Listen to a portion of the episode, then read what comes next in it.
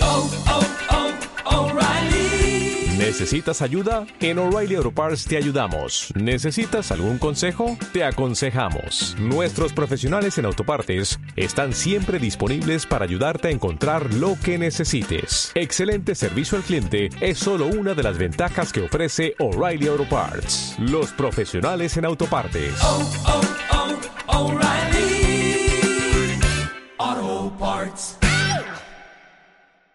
Radio Marca Vigo, noventa y ocho punto tres F M. Baby, baby, baby, baby.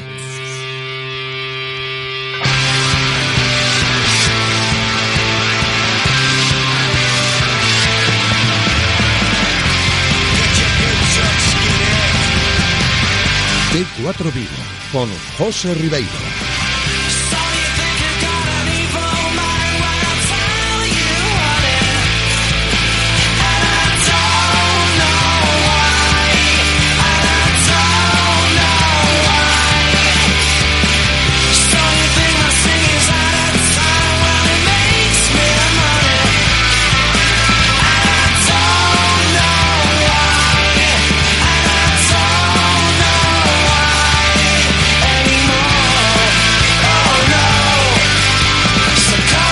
Saludos, ¿qué tal? Muy buenas tardes, bienvenidos a este espacio de T cuatro Vigo hasta las ocho en punto de la tarde, que vamos a estar en directo, programación local, para repasar en esta media horita de radio la actualidad del Real Club Celta en el día de hoy, en este lunes veintisiete de enero, en el cual el primer equipo no se ha ejercitado, día de descanso para la primera plantilla del Real Club Celta, mañana martes volverán a los entrenamientos, pero a pesar de que ha sido un día de descanso en lo estrictamente deportivo para el Celta, ha sido un día con mucha actividad mediática, sobre todo evidentemente porque ayer domingo se tuvo que jugar el partido correspondiente a la jornada veintiuno de Liga, pues eh, como no podía ser de otra manera, y el Celta empató sin goles en casa en Abanca Balaídos, lo sabéis, Celta cero, Eibar cero, y de ese encuentro pues eh, se han sacado ya bastantes valoraciones, eh, evidentemente se sigue hablando mucho de lo que dio el partido de sí, y eso que no hubo muchos goles.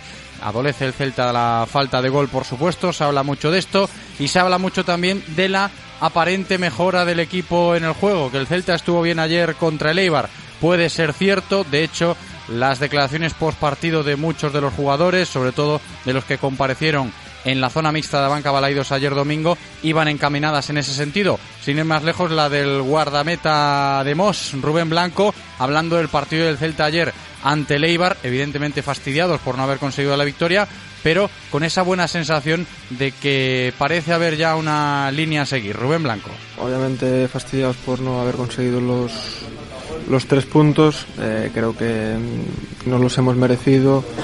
Eh, por juego, por ocasiones, ellos no, no han creado no han creado peligro y, y bueno, obviamente fastidiados par, eh, por, por no haber conseguido tres puntos que eran muy importantes para nosotros, romper una dinámica en la que nos está costando ganar y, y bueno, eh, por una parte obviamente tenemos que estar Eh, satisfechos con, con que bueno, poco a poco eh, estamos sacando el juego que queremos, estamos creando ocasiones y, y este es el camino que tenemos que seguir. Este es el camino que tenemos que seguir, decía eso ayer Rubén Blanco después de empatar a ceros ante el Eibar y de ofrecer por lo menos una imagen algo mejor que en los últimos encuentros, aunque el Celta pues hace prácticamente dos meses que no consigue eh, ganar un partido en la competición doméstica.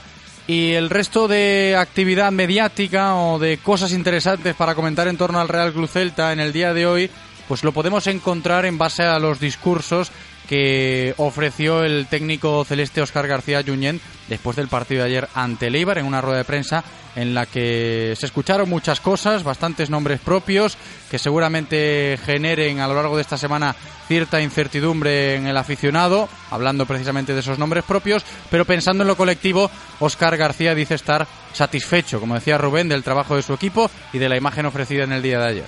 Hemos eh, hecho todo para ganar, uh, todo menos una cosa muy importante que es meter un gol, pero bueno, el plan de partido estaba claro, lo hemos ejecutado bien.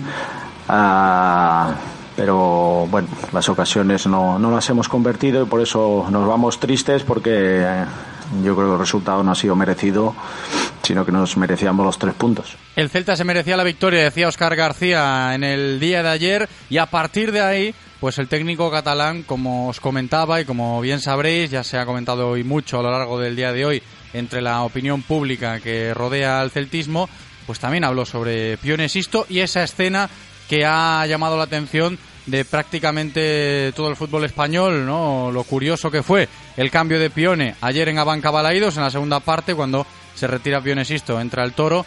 Pione se enfada muchísimo, gestos de cabreo del extremo danés, se sienta en el banquillo y la bronca que recibe por parte de Óscar García Junyent a ojos de prácticamente todo el mundo. ¿Qué pasó con Pione? Esto dijo Óscar. Lo de Pione, pues bueno, un jugador cuando es sustituido a nadie le gusta. Uh, pero bueno, tampoco lo tiene que mostrar a todo el mundo, y menos él, que hace dos años, hace dos meses todos sabemos dónde estaba. Y bueno, vamos a hablar con el club a ver qué, qué puede pasar. Recadito de Óscar García Junyent a Pione Sisto por ese comportamiento, hablando también de represalias que tiene que tomar el club. Óscar ya lo ha hecho, se lo tiene que transmitir al Real Club Celta y a ver qué pasa con Pione Sisto, futuro incierto a título personal con el danés para las próximas jornadas. Parece haber mosqueo ahí entre el entrenador y el jugador, que parecía recuperado para la causa. Se genera incertidumbre también en ese sentido. Y el otro nombre propio después del partido de ayer es el de Pape Cheik, el canterano de origen senegalés del Real Club Celta.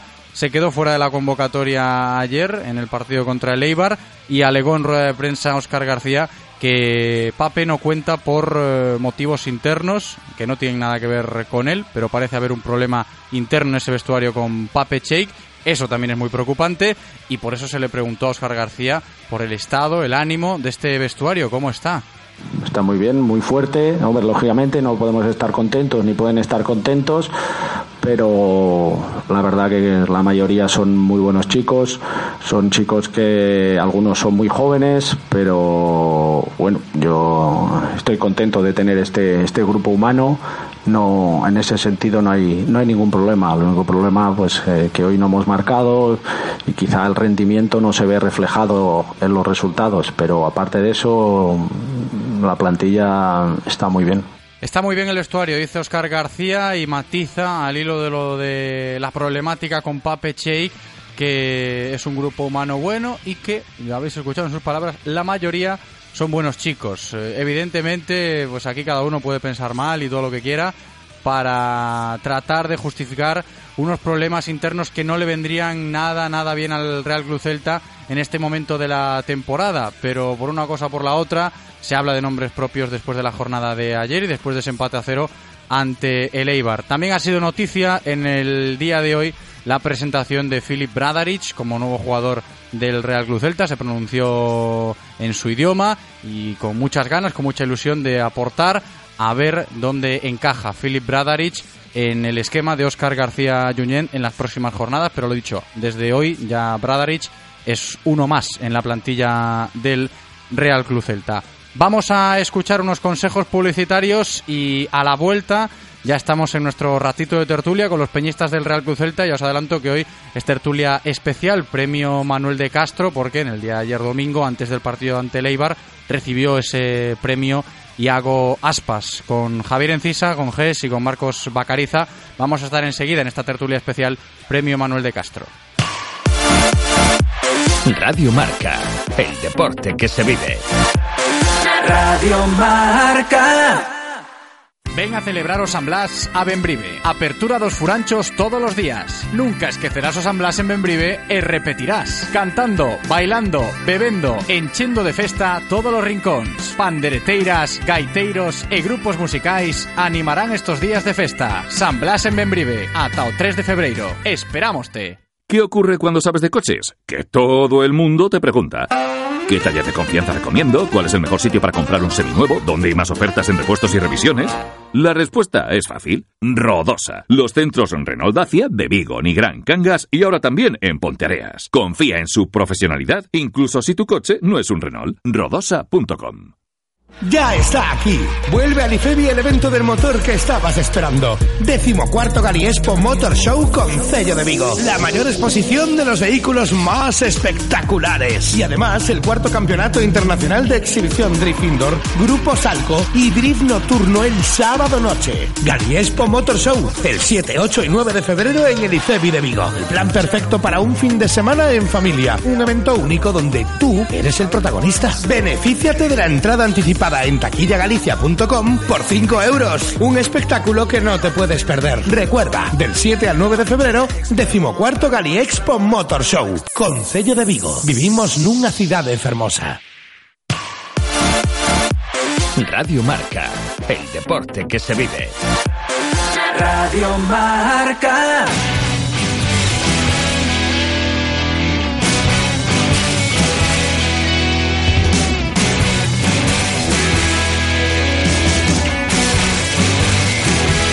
La tertulia de Peñas en Radio Marca Vigo. veinte minutos para llegar a las ocho en punto de la tarde, veinte minutos para seguir hablando de la actualidad del Real Club Celta, que abarca muchos frentes en el día de hoy, pero uno especial, como lo es el premio Manuel de Castro, entregado ayer a manos eh, bueno, de nuestros compañeros que lo entregan a los grandes jugadores del Real Club Celta o a los que son considerados como los mejores jugadores del año del Real Club Celta, pues eh, evidentemente ayer tuvo ese privilegio Iago Aspas de recibir el premio Manuel de Castro antes del partido ante el Eibar. Y por eso queríamos estar hoy con compañeros también de, de esta casa que entregan y que velan por el premio Manuel de Castro cada año y que lo cuidan también, ¿no? Que hay que preocuparse de esto para que se pueda seguir celebrando, quieras que no, también como homenaje, ¿no? Año tras año. Marcos Bacariza, ¿qué tal, Marcos? ¿Cómo estás? Hola, muy buenas a todos. Muy buenas, bienvenido. Javier Encisa, Ges, ¿qué tal? Muy bien, ¿qué tal? Bienvenido. También hay que darle el valor que se merece. Antes de, evidentemente, comentar el hecho de que se ha entregado el premio a Iago Aspas este año, que fue ayer, pues eh, antes eh, que nada, pues justificar un poquito este premio y darle la importancia que merece y el recuerdo también que merece. Marcos. Pues sí, esta era a novena edición xa, de, desde que empezamos en dos mil once. E, bueno, pues foi un premio que sale de das tertulias que facíamos en no podcast El Fútbol Celeste, onde estábamos, además dos aquí presentes, Gus Agulla, Marci Varela e David Penela, que, que todo o mundo seguro vos conoce. Uh-huh. E, bueno, pues charlando na, na, na, na post-tertulia, pois eh, valoramos a posibilidade de dar un premio Eh, pues similar ao Balón de Ouro, pero en versión celeste, ¿no? E así naceu o premio Manuel de Castro, que xa leva nove edicións e que pues Iago Aspas está acumulando y claro, trofeos de manera. Si, si hablas salvaje de Balón de Oro en el Celta, yo creo que el nombre de Iago, ¿no? Ges, como duda, dice sí. Marcos. Claro, eh, lo que comentábamos este año que salió es que el hecho de que gane siempre el mismo jugador, ¿sabes? Que la sensación que tiene la gente, hay gente que es que no sigue el premio las nueve ediciones, sino que lo empezó a seguir hace, no sé, los últimos tres cuatro años.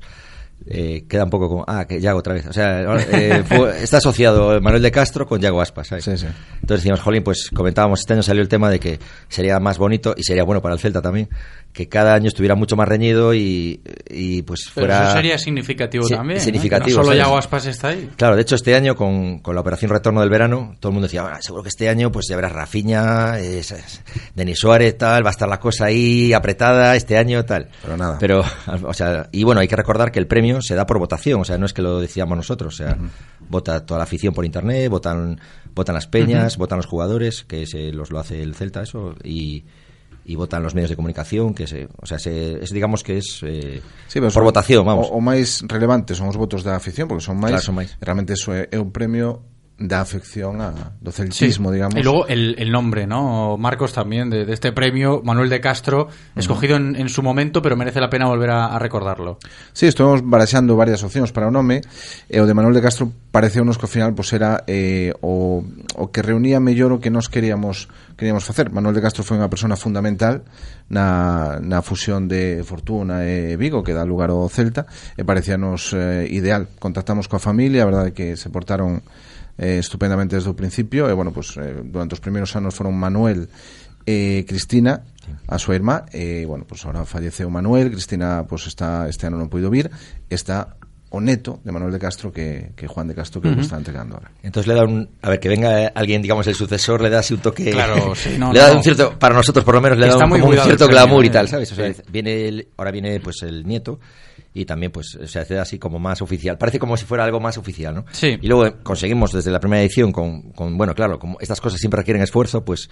La idea que nos parecía más bonita pues era, eh, en vez de darlo en un en un bar o en un pub o algo así, pues darlo en el en, en el estadio de Balaídos justo antes de un partido, ¿no? Entonces hemos conseguido las nueve ediciones de darlo antes de que empiece que el partido. Eso es bonito también. Claro, eso entonces eso, es, eh, luego, claro, luego nuestra queja es que, claro, nosotros nos imaginamos las luces apagadas, el foco, eh, ¿sabes? Y luego al final...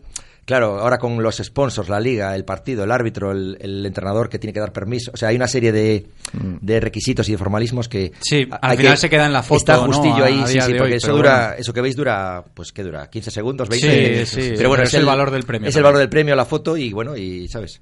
Y queda, la verdad es que yo creo que está... No es porque lo organicemos nosotros, pero vamos, que sí, creo que eh, ha conseguido, eh, digamos... Eh, Eh, consolidarse un poco, ¿no? Sí, o sea, y tanto, y, y tanto, que yo creo que ya es como una tradición lo del premio Manuel de Castro, que acredita al mejor jugador del Real Club Celta a lo largo del año, de la temporada.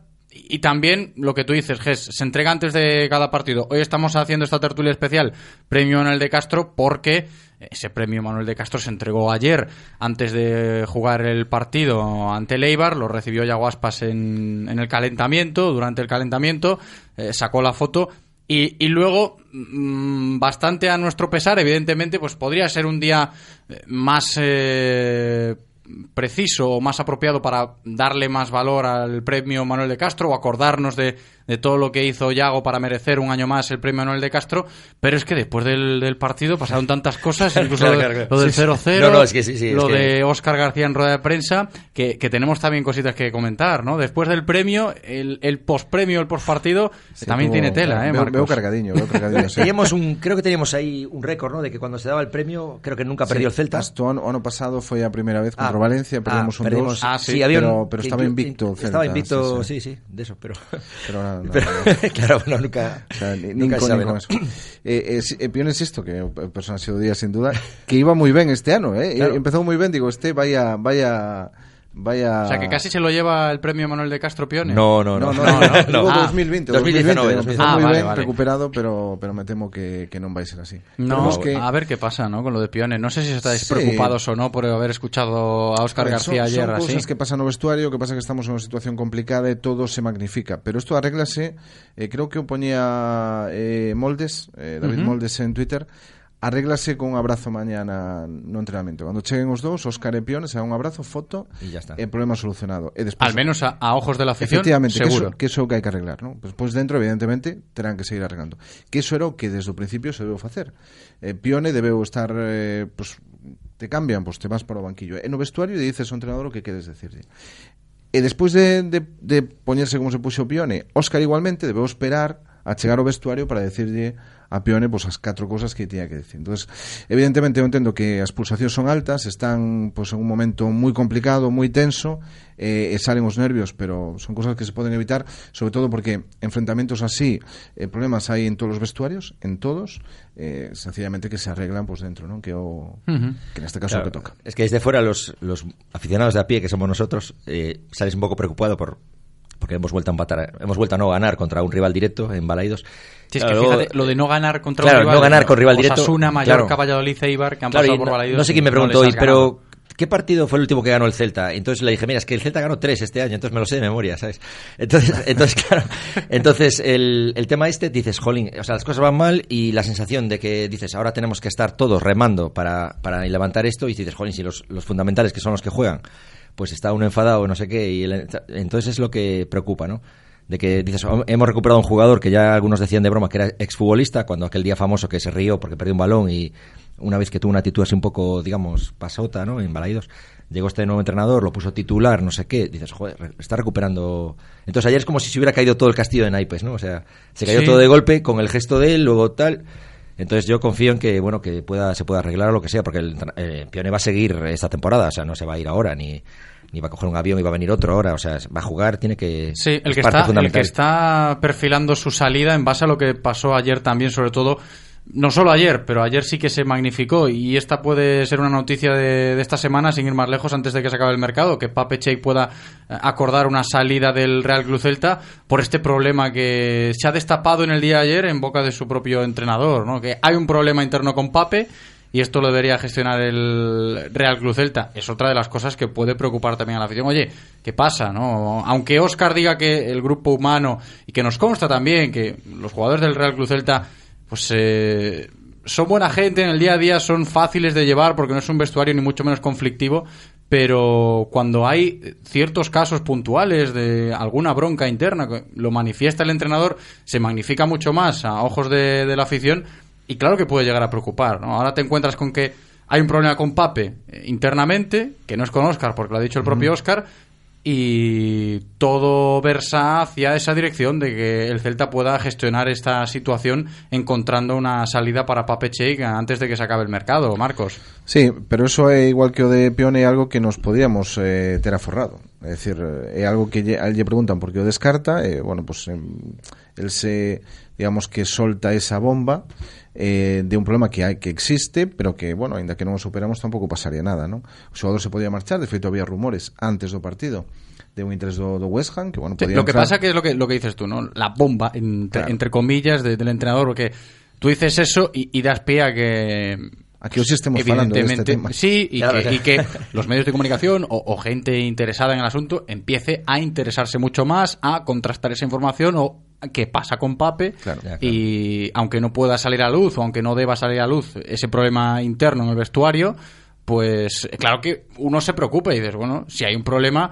que no le perjudique al, al equipo, que al final es el interés de claro, todos. Que, a ver, nosotros somos los primeros que queremos saber todo. O sea, yo me gustaría saber, pues, todo. saber sí, claro. todas estas cosas. Pero yo creo que a, si sale a nivel público de todo el mundo, o sea, que eso crea un, crea una, un mal ambiente o una mala sensación de, de que dices, joder, macho, ¿cómo está la cosa? O sea, si tienen que estar unidos, trabajando, le, ganando partidos y tal, pues si hay si se llevan mal o si hay enfrentamientos o, lo, no sé, esos problemas que hay de vestuario, pues eso te, te baja un poco la moral, ¿no? De que... estás haciendo las, las cuentas de cuántos puntos tienen que ganar o cuántos partidos faltan por ganar o todo eso, y ves que pues lo primero es que estén unidos todos en el mismo uh-huh. objetivo.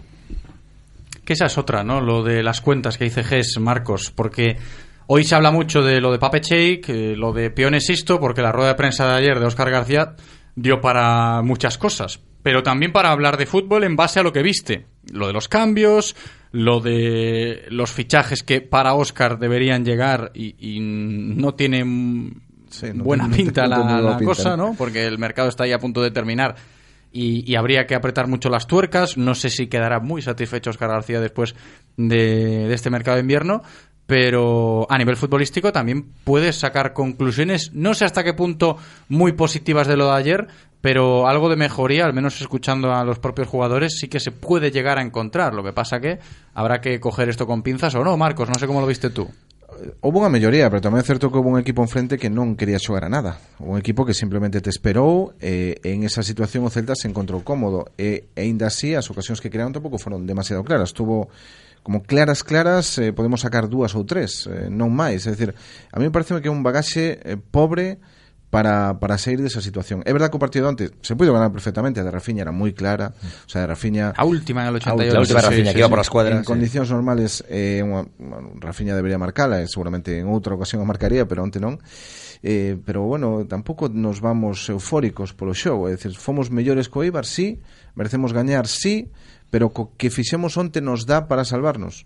Esa é a gran pregunta, non? E sobre todo hai que saber que pasaría no caso de que o Celta se adiantara e que o Eibar fora a polo partido, como nos pasou nos anteriores, que nos adiantamos ante Mallorca, con un menos nos empataron, nos adiantamos ante Osasuna, nos empataron en cinco minutos.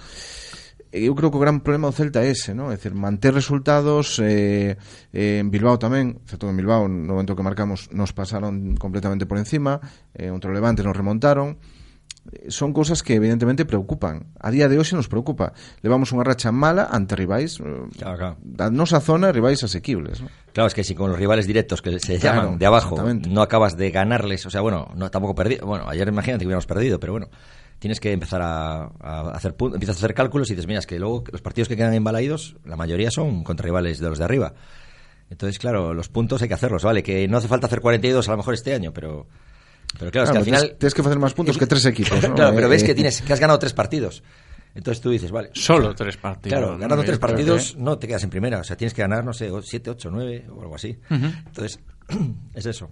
Y luego sí, yo veo que el Celta pues ha hecho mejoría y, y bueno, que vale, lo que dices, hay gente que haciendo esas ocasiones gana los partidos. La de Aspas esa que tiró así sin ángulo, la de Rafinha y algún tiro más que hubo ahí, pero vamos, que... A ver, era Eibar que lo que no, dice una Marcos, mano de Dimitrovic a Fran sí, Beltrán, luego la, la mano, segunda sí. jugada le cae a Santi, también la saca o sea, a Vigas. Bueno, hicimos, es que hubo partidos de año que no hacíamos ni ocasiones, entonces, vale, que hemos sí. llegado, pero claro, nos falta gol, entonces dices, jolín, la verdad es que nos falta gol. O sea, nos falta gol porque a veces hay equipos que con media ocasión pues ya te marcan uno, como el Osasuna, uh-huh. que metió el balazo ese, sí, sí. Eh, tal, todo esto. ¿Y entonces, os preocupa lo del mercado de invierno, ya por sacar el último tema en la tertulia, lo de los fichajes, lo de la incertidumbre que también hay en torno al mercado, cómo lo está haciendo el Real Club Celta como club, como entidad, Marcos? Eh, hay que esperar a que se cerre para, para valorarlo. Por lo momento, eh, Murillo creo que está aportando en defensa, eh, Bradaric pues es una incógnita, perdemos a Lobotka, que era un titular. Es decir, a día de hoy, eh, en términos eh, de comparativos con equipo antes del mercado, creo que incluso a lo mejor tenemos peor equipo a día de hoy. Pero eh, hay que ver lo que pasa esta semana. Veremos si esos dos fichajes que pide Óscar son eh, o que él espera claro, pero... o son o que todos nos tememos. A ver, el mercado de invierno, no recuerdo, siempre decimos el ejemplo de cuando vino Mido, ¿sabes? Que realmente fue un plus. Normalmente el mercado de invierno, digamos que es para tapar carencias, digamos. Entonces el Celta tenía un problema en defensa, pues ha fichado tal, pues se le ha ido un centrocampista, ha fichado a otro, que a ver si ocupa el hueco y tal, pero... Yo espero al menos que dices, bueno, hay que mejorar un jugador de banda o algún jugador arriba. Pues habría que pagar una cláusula de no sé cuánto, que yo no creo que lo hagan. Entonces, si trae un jugador que pueda aportar algo más de lo que tenemos, que pues es a lo mejor gol o, o juego por banda o así, pues sería sería importante, ¿no? Pero claro, el problema de este mercado es lo que se comenta siempre, que si eres el Celta tienes que pagar la cláusula. No es, no es el Madrid o el Barça, un equipo grande que... llamas al jugador y se pone en rebelión y se viene, ¿no? O sea, ahí el Celta bueno, tiene que... Barça también para el no, pero bueno, pero digo, que este mercado... que venga Rodrigo. Este mercado...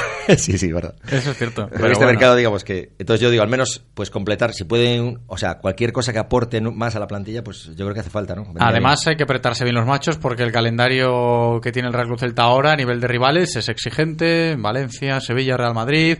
Y sin ir más lejos, el premio Manuel de Castro, Iago Aspas, no va a jugar el próximo sábado en Mestalla ante el Valencia porque vio tarjeta amarilla ayer, Marcos. Sí, yo soy terrible, porque Iago Aspas sin estar bien es dos pocos jugadores que, que realmente ves que cada vez que toco balón mellora a xogada. Claro. Incluso esta temporada, que no está tan bien no aspecto goleador, porque claro, estamos comparando con Iago Aspas descomunal. Sí, ¿no? De veinte, veintiuno, de, claro, veintidós goles. Que eso es muy complicado. Esta temporada le va siete, o sea que o Celta le va a hacer siete goles, el se Messi le va a de los equipos pequeños, decía. Messi de los equipos pequeños. Sí, pero sin Iago Aspas eh, habrá que estar finos en Mestalla si sí, quiere claro. el Celta sacar algo. Es que el que marca, a ver, necesitas algún jugador en primera división que marque diferencias en el equipo, no vas a tener los sí, once sí, como sí. tienen. Claro, pues los... ese es un momento de que entonces, os Rafinha, claro, Denis Suárez, Santi Mina, que, que vinieron para eso, entonces, pues den o salto. Claro, entonces yo, para mí, la decepción de esta temporada, ya lo digo, mira, a ver si nos salvamos, esperemos que sí, es el que, por una vez que parece que fichamos todos los que los jugadores que, que todo el mundo quería, ¿no? O sea, que y el, pues el, bueno, el club ha hecho, pues ha gastado dinero ahí, pues no sé, no ha gastado doscientos millones, pero bueno, ha gastado a lo mejor cuarenta o cincuenta, por lo que dicen, ¿no?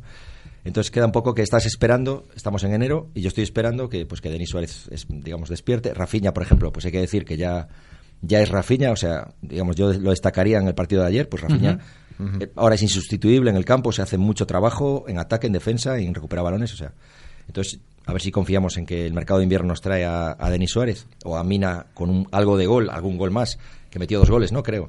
Dos goles. Sí. O, por eso, pues. Entonces, a ver si eso pues viene ahora con el mercado de invierno este, eh, porque digamos, tenemos ahí mimbres para... Sí, la, la clásica cantinela, que si no son dos fichajes que vengan de otros equipos, al menos que consigas fichar a los que tienes desaparecidos en el tuyo, ¿no, Marcos? Sí, yo es un trabajo que, igual que Óscar, pues oficio ben con Pione hasta, hasta el día de hoy, por lo menos. Claro, claro. Hasta ayer. Eh, pues hasta bastante. Con Denis e con Santi Mina ten traballo, ¿no? Porque Santi Mina eu vexo que fai cosas interesantes, pero está negado de cara ao gol, que é o que ten que facer, claro. E hai que recuperalo. E a Denis está, ahora mismo está... totalmente perdido, baixo mi punto de vista. Está que además muy ha perdido baixo. El sitio Denis. Claro, eh. es que, claro, como el, como el otro sitio, entrenador parecía que era que no sabía, cuando estaba el otro entrenador, se, todo el mundo decía, jolín, es que con la clase que tiene Denis, la calidad, tal, pues este entrenador no sabe colocarlo en el campo, sí, no sabe buscarlo. Al final lo han hueco. Colocado en el banquillo. Claro, bueno. Ha llegado un entrenador que en teoría sí, sí, sí, sí. Dijo, ostras, y cuando, entonces te quedas un poco, yo es la, la gran incógnita, digamos, vale, ya sabemos que hay algún problema en el vestuario con estos jugadores que se ha comentado. Y con Denis Suárez realmente no sé si es que no, sabe, no sabemos nada, ¿no? Yo no sé nada. No sé si hay un problema con él o... Uh-huh. Habrá que estar muy pendientes, ¿eh? De cómo evoluciona el mercado y de si estos eh, futbolistas llamados a ser importantes pueden ser los fichajes también para el Real Club Celta de aquí a final de temporada. Chicos, ha sido un placer, como siempre, este ratito de tertulia hablando del Celta con vosotros. Enhorabuena por el premio Manuel de Castro un año más y muchas aquí gracias. Seguiremos hablando, ¿eh? Marcos Bacariza, muchas gracias, de verdad. Un abrazo grande para ti y para G E S, Javier Encisa, gracias. Gracias. Hasta la próxima. Gracias a vosotros. Vamos a llegar a las ocho en punto de la tarde. Se termina T cuatro Vigo. Le damos las gracias a Andrés, nuestro técnico de tardes, cumpliendo en cabina. Gracias también a todos vosotros por estar ahí al otro lado escuchándonos. Me despido hasta mañana. Chao.